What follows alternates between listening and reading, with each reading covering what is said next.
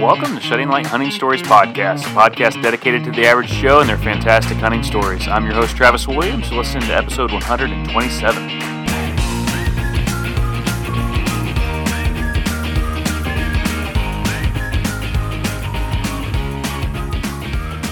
Hey guys, welcome to the show. Hope that you are having a wonderful summer. Things are going well for you. Um, things are going good for me. I've uh, gotten some trail cameras out and um, starting to kind of get things squared away for deer season, but just kind of going slow with that. Still enjoying fishing, and um, I have I am on the board. I have caught something um, in my kayak. Uh, so the first time I went out kayak fishing, had a great time. One little bite, but wasn't able to bring it in. Uh, second time I went out to the river and there's a little tiny river that goes up to the Ohio River, and I was on it, went back to a little cove, and decided I, I, wasn't catching anything on my my plastics, so I switched over just a good old bobber and a worm. Threw it out there in front of me about 10 feet in this little cove, and bobber went under. And so I set the line. I thought, man, I think I've got something on there.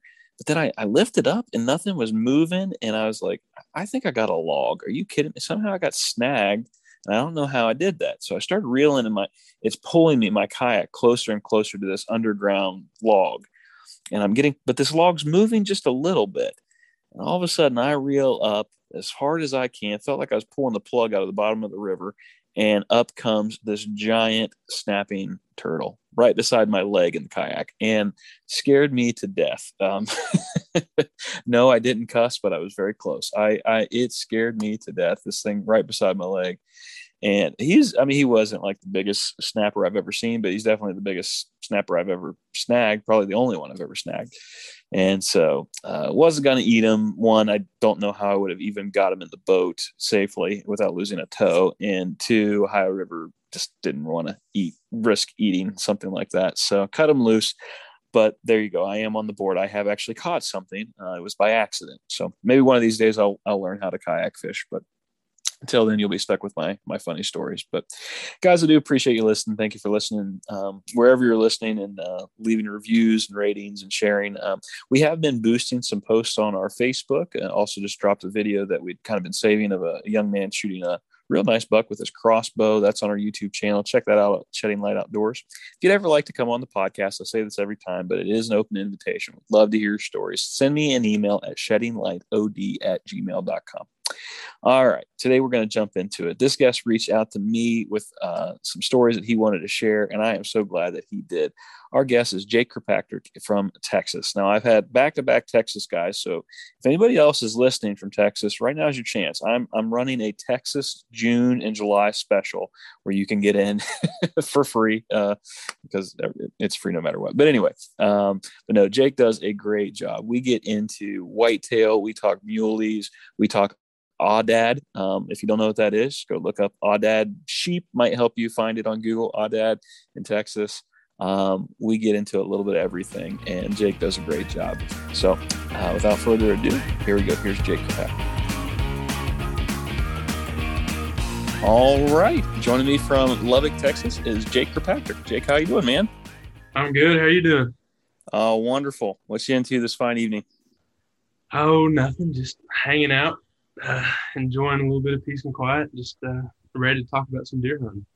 Absolutely, man. I tell you what, I was uh, uh, on my way home from Columbus, and I, I mean, I do this podcast, and I still like to listen to podcasts, but I've kind of been into like this weird. It's been a weird year, man. I've been listening to kayak fishing podcasts. I don't know what's wrong with me, but tonight I, I flipped the switch and I put on a Wired to Hunt, good old deer hunting podcast, and it kind of got me excited for for uh, October. So I'm, I'm I'm starting to get there myself. Yeah, yeah, I'm getting uh, ready. It's getting close. What do you what what's your prep look like? Tell us a little bit. Just kind of shoot the breeze about that. What are some things that you like to do to get ready? Um, you know, typically July is when I really get bit by the bug. Um, mm-hmm. Done. I'm done with my springtime fishing. I'm all the fish are done spawning. You know, it's getting pretty hot, um, especially here in Texas. So I really just try to focus on um, a little bit of blind maintenance, making sure nothing's no animals or pack rats or anything have made my blinds their home. that's that's always kind of a dreaded chore, but uh, it's it's part of it, I guess. But um, really right now is just uh, excuse me.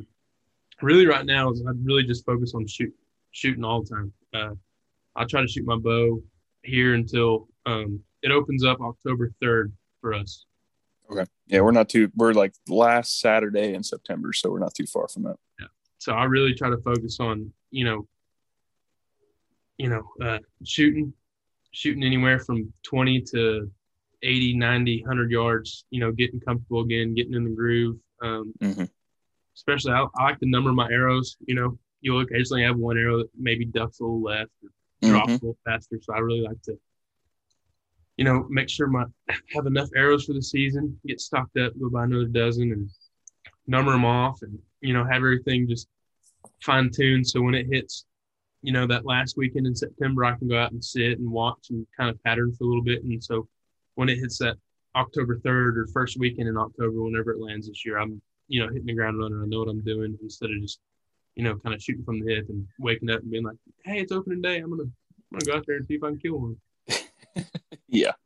Yeah. I'm, I'm trying to up my game a little bit this year. Got the two cellular uh, trail cameras and I got one of those out and I'm like, man, I'm, I'm leaving tomorrow night and gonna be gone for a week. And I'm like, man, I want to get, I need to get that second one out. Like there's a spot that it's really like right off the road, real close. So I could put it, get some intel. It's a new property. I could at least see, you know, what's what's some of the bucks now. Will they stay there? I have no idea. It's a new property. They could shift or whatever. But yeah. you know, just kind of having some extra eyes in some locations that's kind of handy. And and then I've started to think I was like, man, I need to get out and glass this one particular field because I have a camera out, but they could come into that field several different locations, and it's another new property. So yeah, it's it's uh deer season's not you know it doesn't end in December or January like it, it's a year round thing to kind of stay ready for and keep your mind on if you want to be successful. I think. I know, and half the fun's watching them in velvet. You know, you're like, all right, yeah. And is another tine going to pop up here in the next week or so? Is it is he going to keep carrying out straight? You know, it's it's pretty fun to watch that development. Yeah, yeah. Uh, I, I, couldn't agree more. I'm I'm getting getting pretty excited for it. So, tell Jake, tell us a little bit about yourself. You know, um, you're my second guest. This hasn't happened. You're my second guest in a row from Texas. I, I mean, Texas is starting to take over this podcast. So, tell us about yourself, man. Um, well, I'm, I'm 21 years old, uh, from Lubbock, Texas. Um, you know, born and raised here. Um, was was born into a ranching family, so I have I was I was blessed for that. You know, um, I I think God knew that I was going to be wired to be a, addicted to hunting, so He kind of gave me a little bump as soon as I was born. He was like, "Hey, you're born into family, a little bit of land." So, um, I really take that as a blessing. But yeah, man, I was um, I've been hunting. My dad, you know, he he'd put me in a blind when I was yeah, of course with him. But I mean, I remember sitting with my dad when I was three, four years old. I wasn't even in kindergarten yet. I'm sitting there looking at these these deer 12 yards away, and I thought it was the coolest thing ever. And um, you know, ever since then, I've just I've had an itch for it. All I can think about and want to do is deer hunting, anything with outdoors, fishing, camping, hunting, you know, anything. We, I mean, I I just love being outside. Mm-hmm.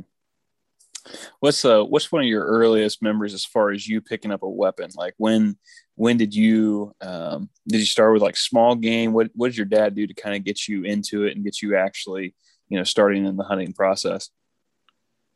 Um you know, I really don't have an exact memory. If I had to guess, it would probably it'd probably be uh be dove hunting. Uh, okay. Kind of set, September around here, beginning of September. Um, so if I had to guess, it'd probably say be dove hunting, but you know that everybody has their first memory of their first buck or their first bow mm-hmm. kill, you know. Um, so I was. That's that's when it that's when the uh, just when I fell in love with hunting started. Um, I got my first little buck. I mean, when I say little, he was like an eight and a half year old colt and I don't even know if we can call him a colt because his right side main beam was broke off before the brow, before the mm-hmm. brow, and his left side had a brow tine and about a two inch G2, and his main beam didn't carry out much further past his G2. I mean, he probably didn't score 30 inches. I mean, it was a joke. But but you said he was eight years old. Oh, he was the oldest deer. He didn't have a tooth in his head, but oh my gosh, I don't think I've ever seen a deer in Ohio like on a deer farm that old. I mean, he was he was the oldest dang thing. I mean, he was walked with a limp. He was crippled. Had a cane. Yeah. you know, me shooting my first deer, I thought it was the coolest thing. I thought I had killed a trophy you know. Oh, and you did, man. That's awesome. It's, it's, those memories and that stuff, you know, that just stack on top of each other. Just that's that's more than half of it. Is just the stories and the the memories you have. Yeah. Now talk talk a little bit about your part of Texas because it, it, it may be different than um, you know the guy that we had on before, uh, Steve. You know, it, what's your your your typical layout whenever you guys are going after? Are you guys using big feeders? Or are you guys hunting? You know, um, you know, what's what's what do you, what's kind of the strategy there typically? All right, so Lubbock is up on farm ground. I mean, you can see shoot, you can see 10, 12, 14 miles in any direction you look if you step out of your house. It is flat as can be. You get about 30 to 40 miles um, directly east of Lubbock, and we have this thing called the Cap Rock, and it it drops off a couple hundred feet, and then it starts going into some canyons and you know just through rain and water and rivers moving and stuff. The the Brazos runs through right there, so I mean it's just moving big old clay washes, so it gets into some more depth, um, and that's that's where you find a bunch more, uh, a lot more of the bigger deer. Um, mm-hmm. But it's really just kind of cedary pastures, bunch of mesquite flats, um, kind of some man, I really don't know how to describe them because I don't want to say mountains, but I, they're mountains to me because I'm I'm grown up in farm ground, like flat yeah. it can be. But you know, just big red clay um, washes and you know canyons and dried riverbeds and you know a couple flats. So it's it's really good habitat for these deer to. Um, they have good bedding areas. They can go to the edges of these draws and they can hunker down and get in the shade. And then, you know, at night or in the evenings or early morning, they have these big flats they can run and so um, it actually works out really well to produce some nice sized deer. Yeah. Oh yeah. I mean, I I see TV shows all the time, and I mean, of course, you can't trust what you see on TV, but YouTube and Facebook and things like that. It just seems like in Texas, there's there are a lot of like good shooter bucks. Seems like plenty of opportunities anyway. Yeah, you get down into South Texas, especially, and that's when you get yeah. the like low fence natural 190s, 195s, and you're it's just it's ridiculous how those things are you know, mm. off, they're just on, they're natural, no protein, no nothing. They're still shooting like triple drop tine, 195 inch deer. Mm. Yeah, that's gonna be way south. That's that's way down there. So you shoot you shoot Grandpa Buck, um, and you get your first one. Um, and I'm assuming since then you've had some success and shot some others. So which if you could just think of like your top maybe one, two, you know, like what stories stand out to you as just kind of being like maybe maybe even like some of those where you just felt like you're starting to figure it out a little bit kind of as you know your dad was there maybe for that first one but then you've kind of started to pick it up a little bit as you've gone. Um, you know what's what stories stand out to you there jake? Um so once i hit about once i hit about probably seventh grade i was hunting by myself. My dad would you know he'd drop me off and I'd try to spot and stock, and you know we'd have little meetup points. And be like, all right, you know, about dark thirty, meet at this fence post or this this gate or whatever. But um, so I did that for a while. I had a little bit of success here and there. I don't know if it's much of stories, um, but one that really sticks out to me was my. I was a freshman in high school, and I just blew out my shoulder in football. So football season just ended. Had shoulder surgery, mm. and it was on my my right I had my right shoulder redone, and I'm right-handed. Oh man! So there wasn't much of a hunting season that year. Um, but the the funny thing is, you know, Dad was like, "Hey, you know, let's go try to fill some of your tags." You know, I'm and me and him were both like, "I bet left-handed shooting isn't that hard. It's just a different arm, and you'll just close the opposite eye, and we'll we'll figure that as we go." You know, it's one of those deals. We're like, "All right, we'll try it." And so we go out and, um, you know, it was kind of like a I was I was limp at the time, and so it was like, all right, you know, we'll kind of use my tags. As, we'll use my tags as management tags. You know, I'll go find a big old coal or, you know, something just kind of cull them out or herd it out, and you know, keep the herd healthy for next year. And you know, I'm not gonna waste my tag on taking a shot at a monster, left-handed especially. Yeah. Um, so it was kind of one of those days where it's such a truck hunt. You drive around, you know, if, we, if we'd see something, we'd you know get out and walk about 50 yards to 100 yards and see if we can get a shot. And that's kind of our plan. And we go down to the south side of our pasture and um, we see this just big old wide sucker. I think he was an eight with a break off, so he was a seven. And he didn't. He wasn't nothing special. He was. He might have scored one, one fifteen, one twenty. I mean, he wasn't just. He wasn't a monster. And we could tell he was old. He had that big old pot belly, that big brisket sway back, little Roman nose. He he was an older buck, and so um, we are like, you know, see if we can get a shot on this one left-handed. We're gonna have to get a little closer. So I had my dad's 270 with me, and to kind of paint the picture, that year, Lubbock around Lubbock normally gets around 21 inches of rainfall a year, and so we're working, uh, you know, not as much water as y'all get up there, really anywhere else. Um, right. And this year we had close to, you know, I think it was just short of like 29 or 28, and so the rainfall, uh, everything was growed up. The deer were, of course, bigger, and I kind of had to sit it out. My arm wasn't working. Um, and so this deer is kind of in this, he's across this, this tank. And we have these stock tanks for our cattle. So there's a dam on one side, and it's dug out with a backhoe, and it holds water through rainfall for our cattle. And mm-hmm. uh, me and my dad slip up on this tank dam, and everything's everything's grown up from the rain, and so there's wild sunflowers and weeds and whatnot everywhere. And um, the only spot we could find where we could lay down and actually manage to see through the scope and get a shot was on a on a, a trail, a cattle trail, game trail, you know deer use it, everything use it to get to the water. And so we finally get laid up there, and about the time that I'm trying to figure out how to look through a scope, left-eyed and left-handed, it took me a minute. I finally get to where I get this deer in the scope. And about the time I was ready to click on fire, um, that deer just lifts his head up and snort wheezes. And my dad was like, hey, wait a minute. And I mean, it was like, I've seen deer fight before and they kind of, it, they kind of lead up to it. But this one, this other buck came out of this, this mesquite flat kind of tree line into this opening and they just got after it in the blink of an eye. I mean, they were fighting like crazy. Wow. And so um, this eight, this eight was, you know, he was he was he was definitely a warrior buck. He was beat up. He was older. He this wasn't his first fight. And this younger buck came up, and they were getting after it, getting after it, getting after it. And so finally, I mean, this is happening at 90 yards, 100 yards.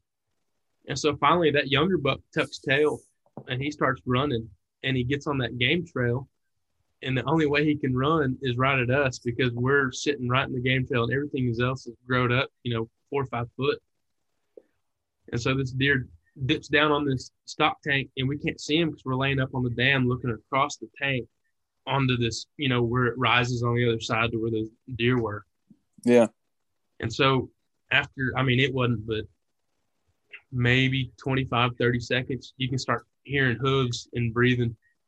And if that, I mean, that deer was running right at us. And so my dad just looked at me. He's like, get ready. And I was like, damn, I'm laying here with the, my shoulder in the sling, it still stitches in my skin. This deer's running straight at me. I can't see him yet because he hadn't come up on, like at our height because we're right on top of the tank there. And so I put my head behind the scope and I'm just looking and I'm just seeing grass, seeing grass. And then like, just like that, boom, I see fur, white patch, and I squeeze off on the trigger as fast as I could. And that deer folded up. I was shooting my dad's 270. That deer folded up and rolled a couple times. And I mean, we both just looked at each other, and it was one of those deals where we didn't say a word. We just looked at each other.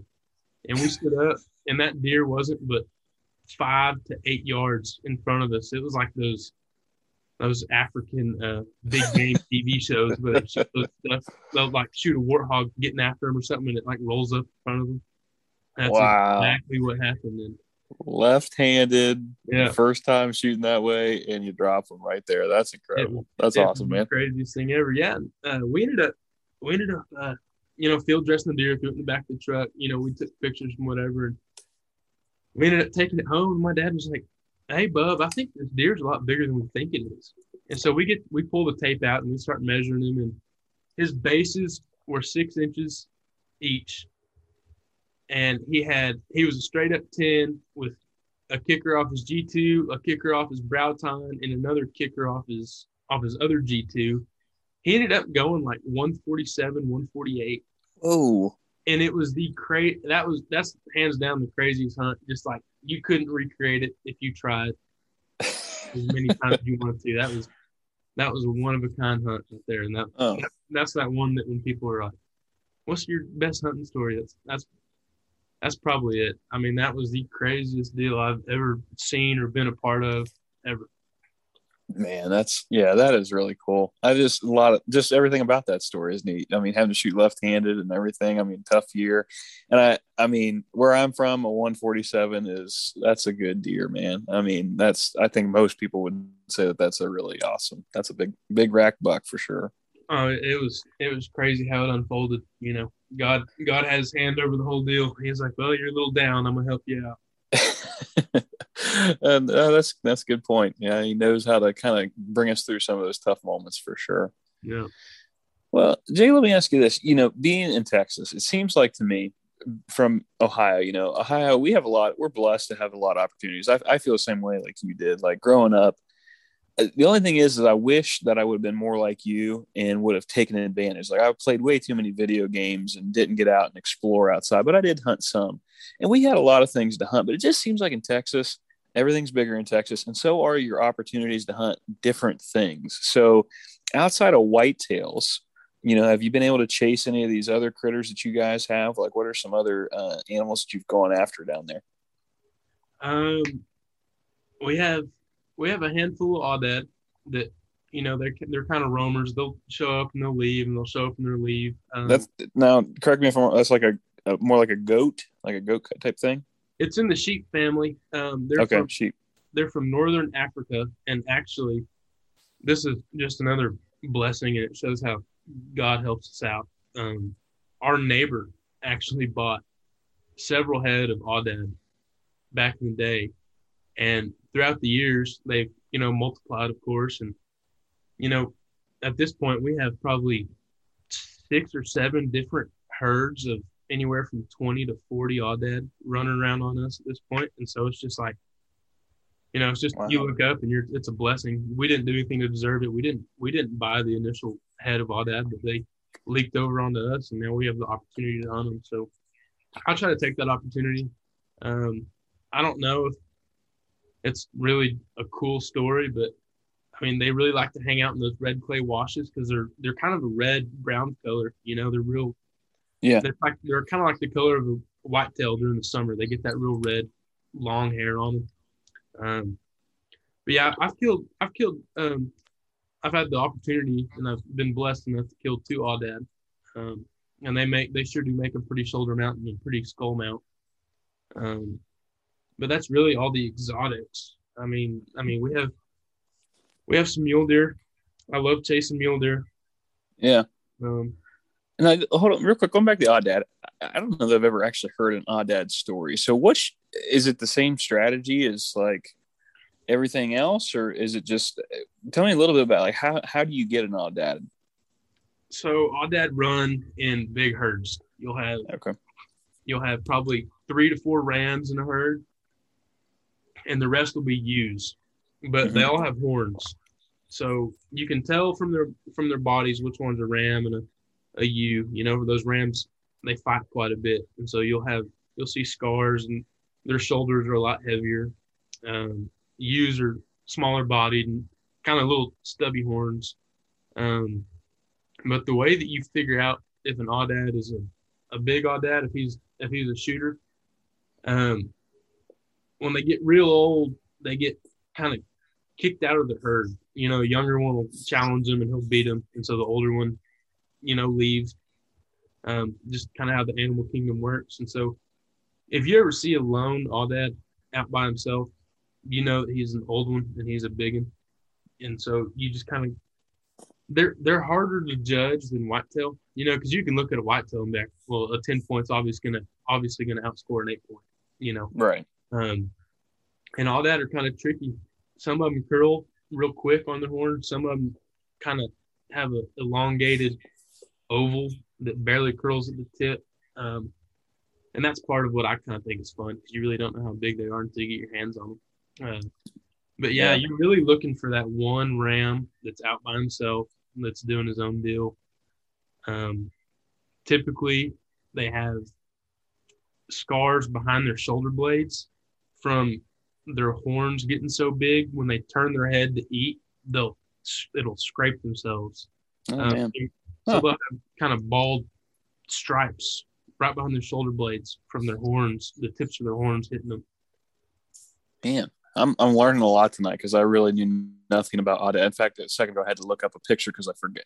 Somebody had told me about them before, and I I I just forgot what they look like. So yeah, they're, they're crazy looking animals, man. They're real front heavy. It's kind of they're kind of goofy looking. Their their hindquarters aren't very big, but man, their shoulders and neck they're huge. How do they eat? Is it just like kind of like sheep? Yeah, sheep. I mean, anything broadleaf, weeds, flowers, wildflowers. Yeah. I mean, a little bit of everything. Man, that sounds cool. That's cool. Yeah, cool. Well, you, you were headed toward mule deer. So tell us a little bit about some of your, your mule deer experiences. Um, well, I have a really sad story about missing a big mule deer. Uh, uh, well, you gave us your like your best story of the whitetail, so go ahead. You got to kind of even it out for us now, okay? yeah, yeah, uh, yeah. I had a feeling. Um, so this kind of brings me to the point of you don't really get good at deer hunting until you go make a lot of mistakes and learn from them. Yeah. Um, you can read as much as you want. You can watch as many videos as you want. But until you get out there and you think you have all this knowledge, you really don't learn until you do something perfect or you make a mistake. That's the only way you learn from something. As long as going with deer hunting, you know. Um, and so this is one of those stories. You know, I'd always been, I've been bow hunting for a long time, um, but I've never bow hunted with angles. I've never shot real high up at stuff. I've never shot like almost straight below me with stuff. Mm-hmm. Um, and so these mule deer run right off the edge of the cap rock. Um, and so, you know, I've kind of been looking and peeking around, and I I found where this one buck was. Um, he kept coming in and out of this one spot of the canyon. Um, and this canyon's probably 50 yards deep and probably 100 yards across. It's a pretty steep sucker. Um, and so I'm all camoed up and I'm belly crawling up to the edge of this canyon and it it worked out perfect. I got to the edge and he was, I mean, right below me. I could have tossed a rock off the edge and hit him. And so I took my rangefinder and I range him and he's at 50. And I'm sitting there and I'm trying to do math in my head. And I'm like, well, my rangefinder's telling me he's at 50, but that's if I'm shooting on a flat surface. This thing is like 50 yards below me, but he's probably only 30 yards like depth wise away from me. Mm-hmm. And so I was like, all right, well, I guess I'll just split the difference and I'll put it at, I'll put it at 40. And I was, I'm shooting with one of those adjustable single pins so you can really dial it in right where you want it. And, uh, so I kind of guesstimated at 40 and I was like, you know what? I'm, I, you know, I said a quick little prayer. I was like, Lord, I pray that this is a clean hit or a clean miss. Um, you know, and I, so I drew back and I, I kind of was crouched down in a little three point position and I drew back and I stood up and I leaned over the edge of the canyon and I let her fly. And I heard a thud and um, he hunched up and took off running. And I was like, Are you kidding me? I freaking smoked him. I was all happy. And he ran up on the other side of the canyon. He stopped and just looked at me. He wasn't wobbly. He wasn't. He wasn't nervous. And he put his head down and kept feeding. And I was like, "What is going on?" I mean, that's a hundred yard shot. I can't. I can't poke him with my bow from here. And so he finally got boogered and ran up out of there. And um, so I gave him about 30 minutes to an hour that felt like about two days. Um, you know, I was trying to give him time to do his deal and get comfortable and, you know, go expire and pass on. And so I finally crawl down there in the bottom of the canyon and I find blood, find more blood. Don't see it for a little while. So I'm like, you know what? I'm just going to climb up top to where he was feeding and go see if I can find any blood down there. Um, I get up there, I find a little bit of blood where he was eating, and then I looked and looked and looked, and he was nowhere to be found, and it just ate me up. So I finally called it. Came back home. Um, I may or may not have skipped a college class the next morning to go look for him.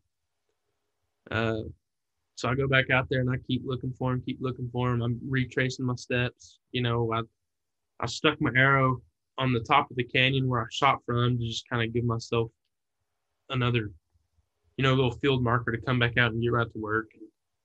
Um, I couldn't, I could not, I couldn't find him, couldn't nothing, and uh, so I finally, I finally uh, called it. I was like, you know what, Lord, I hope he's, I hope he's alive, or I hope I just can't find him, and I hope that he, you know, passed fast. I don't I don't ever want an animal to suffer.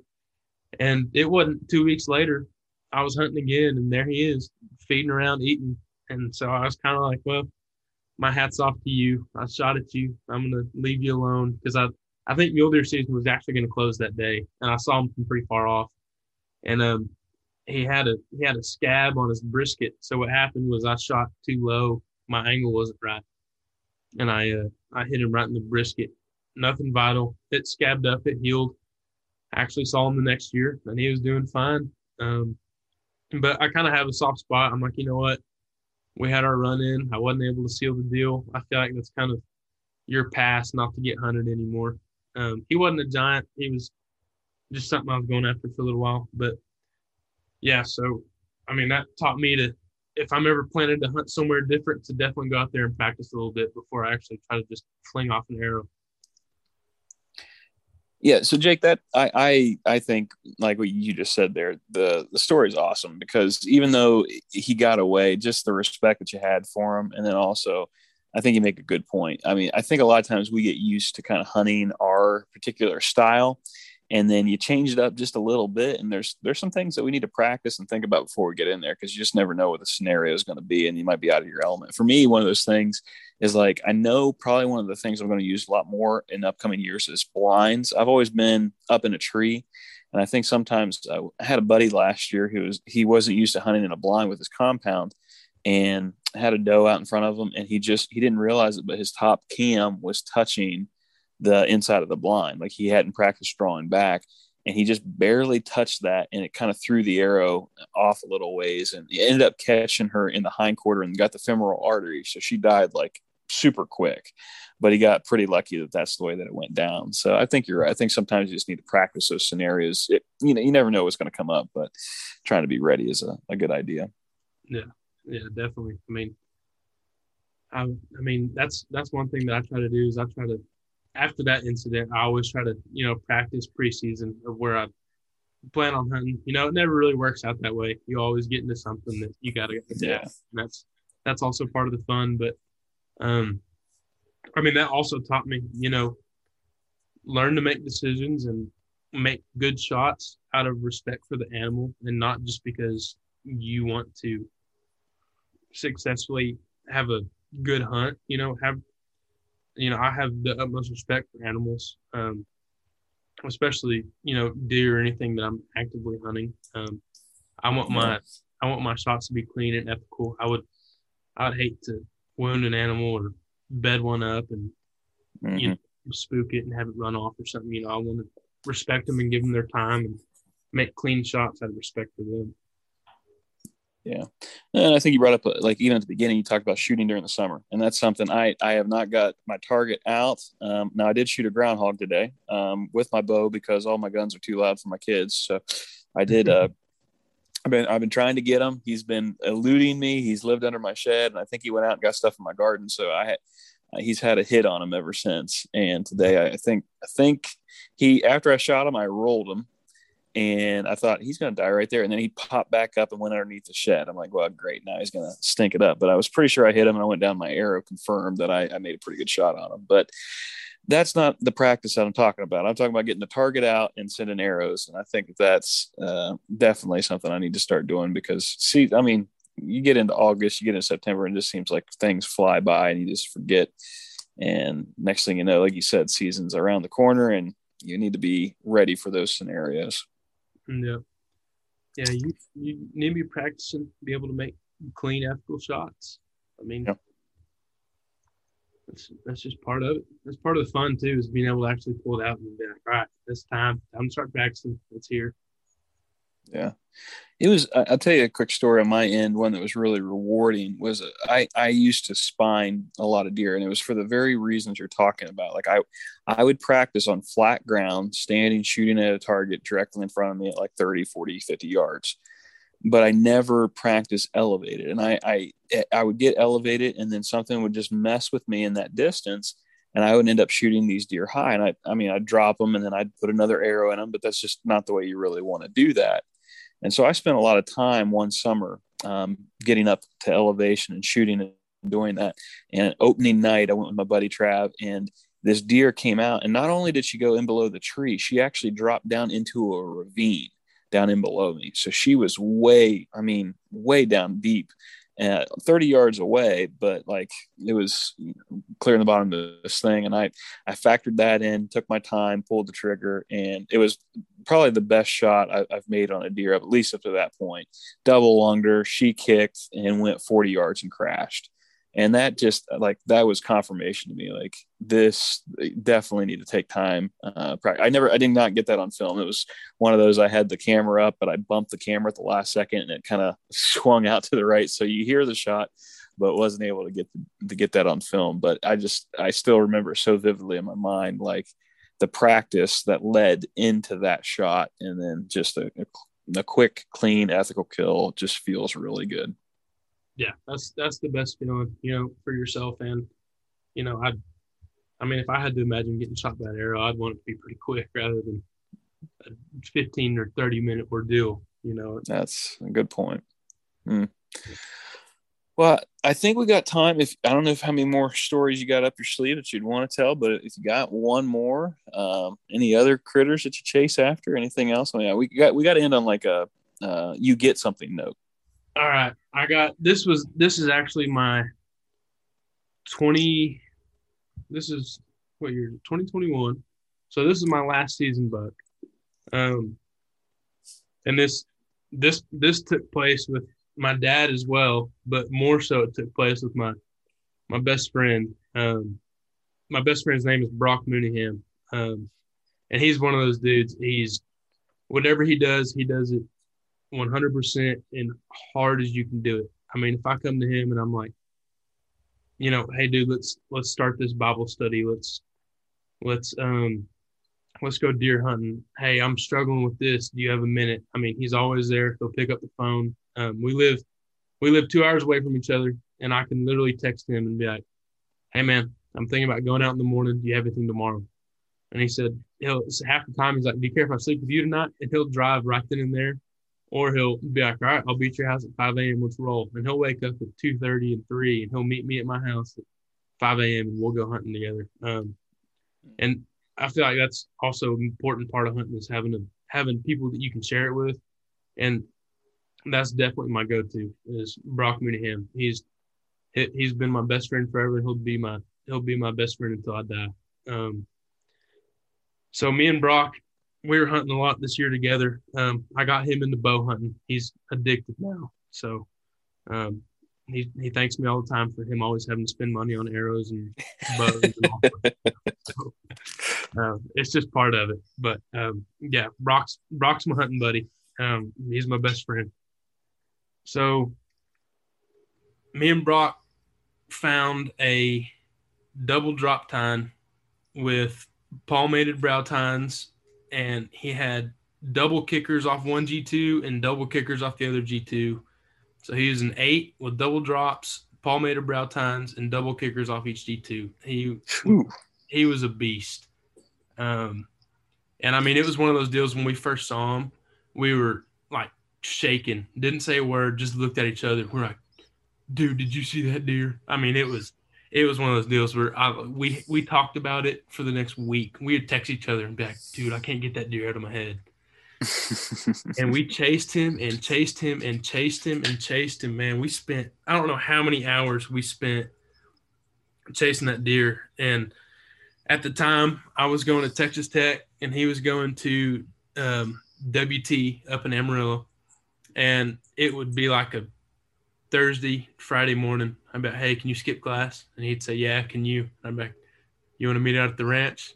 And we would meet there at 5 a.m. to go after this deer. We we skipped so many classes to go after this dang deer. Um, yeah, and so he kind of disappeared for a little bit, and this was right in the middle of the rut, and so it was kind of expected, but it was also disheartening, you know, to kind of have him pattern right as you think you're understanding what he's doing, he no shows and he's not there.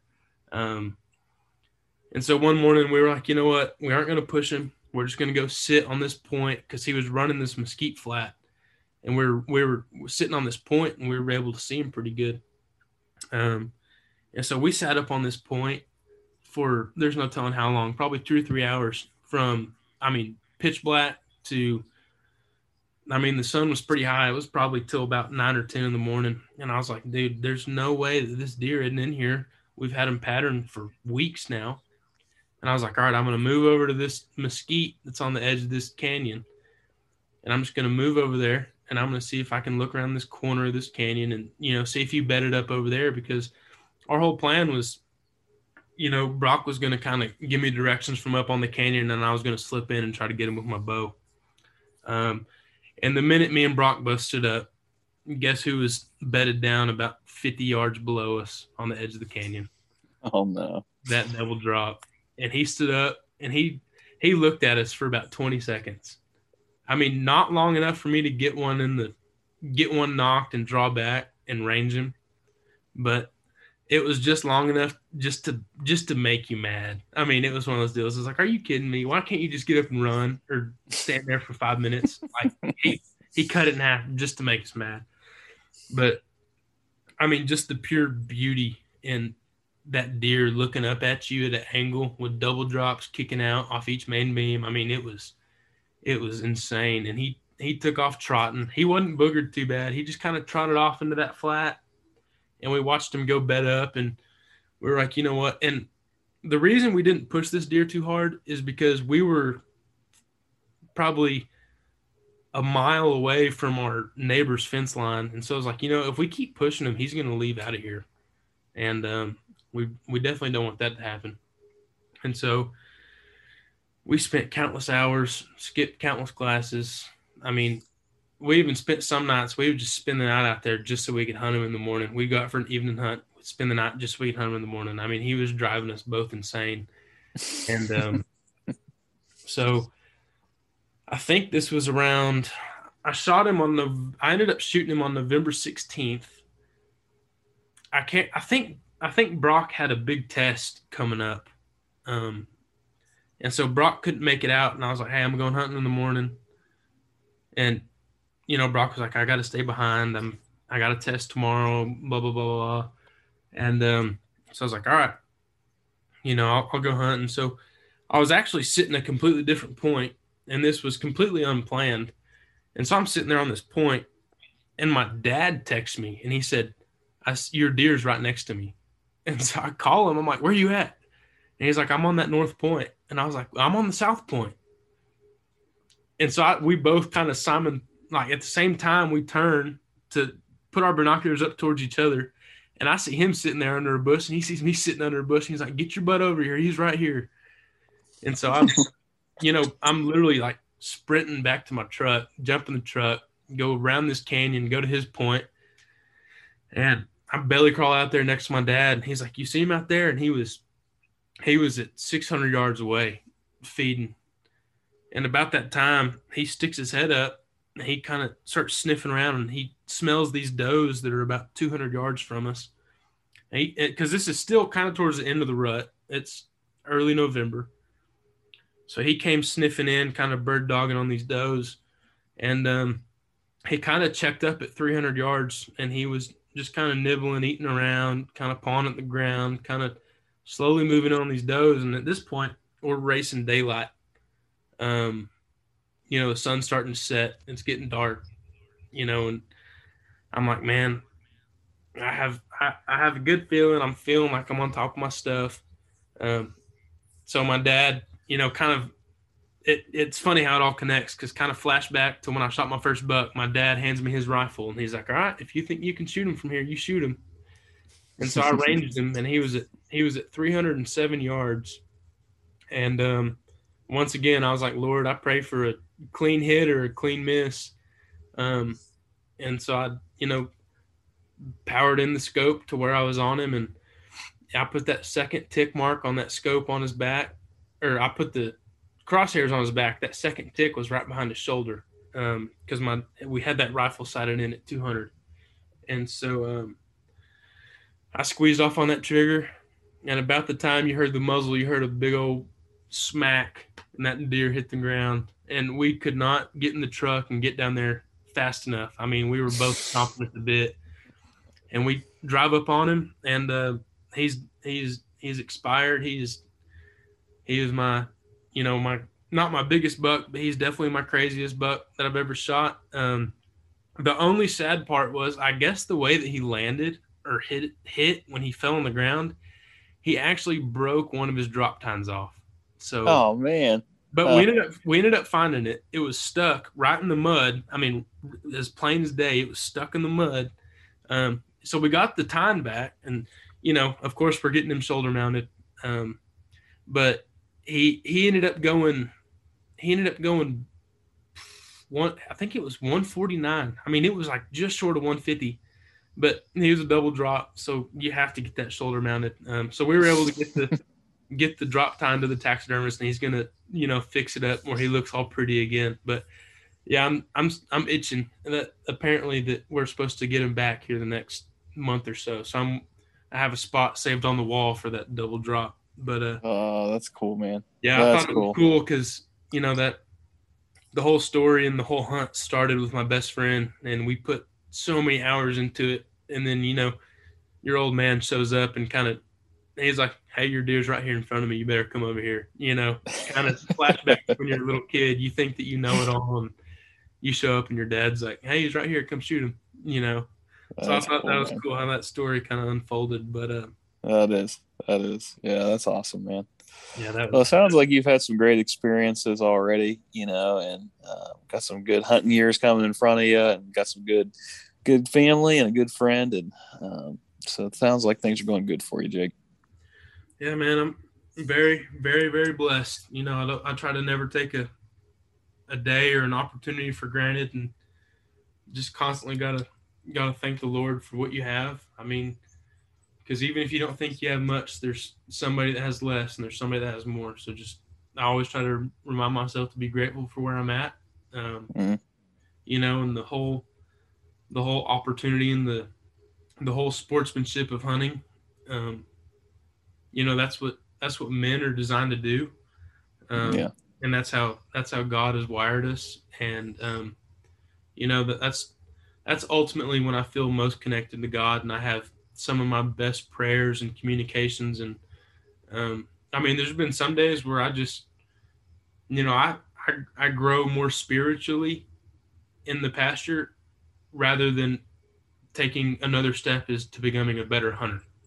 Yeah. You know, I, um, that's definitely my, my spiritual place. Um, and I just, I thoroughly enjoy it. And I'm, I'm blessed that I even have the opportunity to even be able to go look at animals you know. Yeah, I agree, man. I think so it's that opportunity for you just to kind of get away from a lot of the stuff that distracts you. I find, you know, um, so I, I mean, I enjoy getting up in the morning and read my Bible and those kind of things, but it's it's tough sometimes because my my kids, you know, you get kids and you have no idea. They could wake up at six a.m. They could wake up at nine a.m. You just and a lot of times there's always that. But if I'm out there and I know that it's my designated time, that is uh, you know a great time to connect with God and just get get in the zone for a little while and and you know you look at different things and you learn different things. There's always something to learn, you know. So I think that is a great point.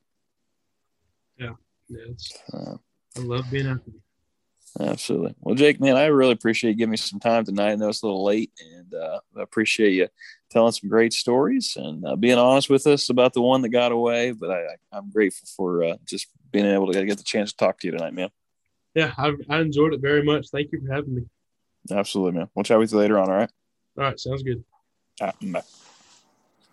Really appreciate Jake coming on the show, sharing his stories, and he had some good ones. Um, it's kind of interesting to me the way that that podcast ended with him talking about how hunting has given him that special time or that special place where he can go to connect with God. I recorded this interview with Jake about a week ago, and I tried to get it out before we went off to church camp, but just so much stuff going on, getting ready, I was not able to get it edited uh, until now. Eh, but I think that that's kind of appropriate because this camp that I go to, I got to tell you about it. Uh, 15 years ago, I started going to this camp, trying to help this camp grow and and uh, make it be a place where kids can just kind of get away from their phones, get away from media, get away from just everything, and just kind of disconnect uh, with all of that and connect with God. And there's a lot of drama. I won't go into details. A lot of drama kind of getting into this year, and uh, 45 kids showed up, and I tell you, it was a fantastic week. Um, weather was just absolutely fantastic. We had some crazy storms there a little bit, but uh, other than that, it was just great. Something I realized while I was at that camp is that just by showing up on the grounds itself gave me an opportunity just to reconnect with God a little bit, to just breathe a little bit. I, I try and help the camp, but I realize how much this camp has helped me. And it just kind of makes me think about places. In the Bible, there's these places that people go to connect with God. Uh, a lot of times they go up on a mountain. That's what Jesus did. Jesus would go up on a mountain to pray and connect with God before he came down and dealt with people. Uh, people would go to the temple, people would go to different locations. And it just makes me think that sometimes we just recognize that there's certain places that we can go and it's going to help us connect with God a little bit better. And so, my question for you is what is that place for you? Where do you go to connect? Maybe it's your tree stand, maybe it's um, a special location, maybe a spot on the river, or maybe it's just in your car.